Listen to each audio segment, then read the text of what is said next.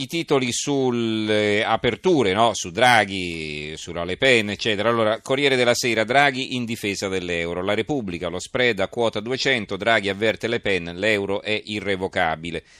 La stampa, al là di Draghi, l'euro non si tocca, patto con la Merkel contro i populisti, messaggio a Trump no al protezionismo. Sulla stampa in prima vengono richiamate diverse interviste, l'Italia e i populismi, le interviste. Emiliano, il presidente della regione Puglia, L'unione non è la causa dei nostri mali, l'unione è non quella della sinistra, l'unione europea si intende. Salvini, il segretario della Lega, rivolta contro l'elite, la moneta unica può sparire. Carfagna, eh, che guida il Dipartimento per i diritti di Forza Italia e comunque ricordate, ex ministro, eh, l'Europa si salva soltanto con veri leader. Per rispondere alla sfida serve la Costituente e un'analisi di Giovanni Orsina, della quale abbiamo solo il titolo in prima. Il quotidiano nazionale giorno della nazione, resto del Carlino, vola lo spread, addio voto, sfondato quota 200, il top da tre anni, cade la borsa, Draghi, euro irrevocabile. Brunetta, siamo sotto ricatto e anche i renziani frenano sulle elezioni. Il lusso delle urne è il titolo del pezzo dell'editoriale di Andrea Cangini, il direttore, perché eh, non è, non è proprio peregrina la sua analisi, è perché Cosa dice? Lady Spread ha colpito ancora, le elezioni si allontanano di conseguenza, una delle più autorevoli colonne renziane stima al 20% la possibilità che si voti a giugno, un eccesso di ottimismo. Mario Draghi ha alzato il telefono, le sentinelle italiane dell'Europa Unita, Calenda, Napolitano Prodi hanno parlato, già dobbiamo fronteggiare le minacce di Trump, l'incognita Le Pen, i mercati finanziari non accetterebbero l'instabilità politica italiana. Col differenziale tra i nostri titoli di Stato e quelli tedeschi che ha toccato quota 200 ne abbiamo avuto conferma. Esulta Forza Italia che fino a ieri legava le dinamiche dello spread a concetti di golpe, mastica Maro Matteo Renzi che fino a ieri era il pupillo della finanza globale. Quindi che significa che insomma un'Italia instabile non sarebbe bene accetta, la situazione a livello finanziario peggiorerebbe quindi chi se la sente di far cadere Gentiloni, quando andremo a votare se non l'anno prossimo, questo è un po' il ragionamento.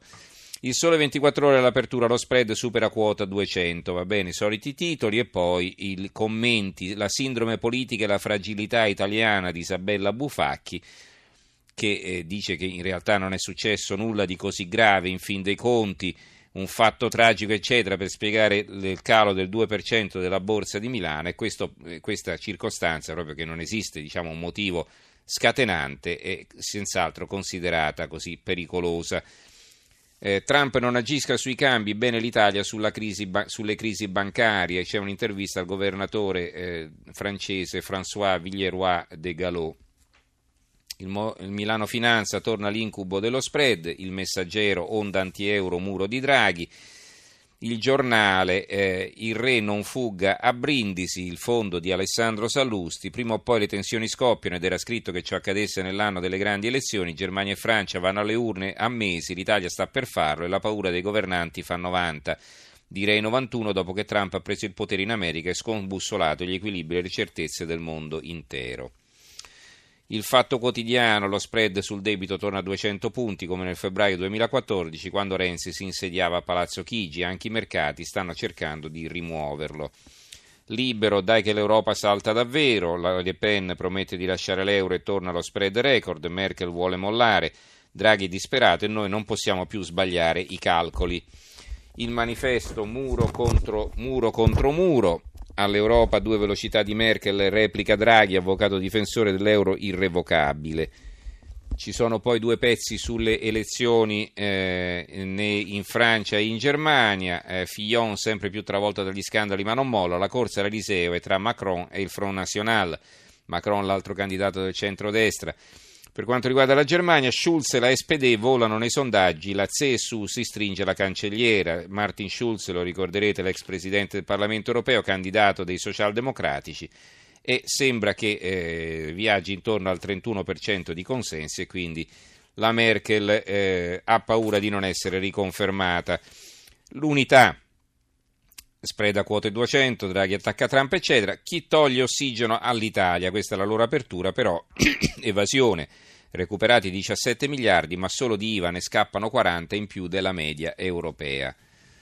Eh, la verità ci costano oltre 4 miliardi l'anno, l'Unione Europea ci rimborsa solo 100 milioni a proposito dei conti pubblici, a proposito degli immigrati in particolare e per il 2017 il budget di Bruxelles è ancora più ridotto, 87 milioni, i numeri smentiscono le chiacchiere da talk show, l'accoglienza sta dissestando i conti dello Stato e nessuno ci aiuta, è ora di cambiare rotta. Eh, il dubbio, eh, c'è un articolo di Rocco Buttiglione, profondo conoscitore della Germania, così Frau Merkel vuole rispondere alla sfida lanciata da Donald Trump.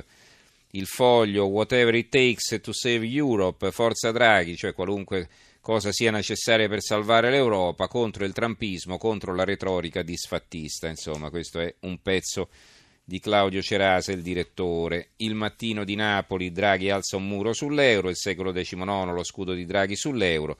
E qui si riparla dell'economia in nero. Pensate, l'Italia ha un buco da 310 miliardi, il 20%, oltre il 20%, il 20,6% del prodotto interno lordo è il valore dell'economia sommersa. Se solo scendesse ai livelli medi dell'Unione Europea, se ne potrebbero recuperare 40 di miliardi e noi pensate che non ne riusciamo a trovare due per eh, accontentare l'Unione Europea mm, sulla richiesta di riequilibrio del deficit.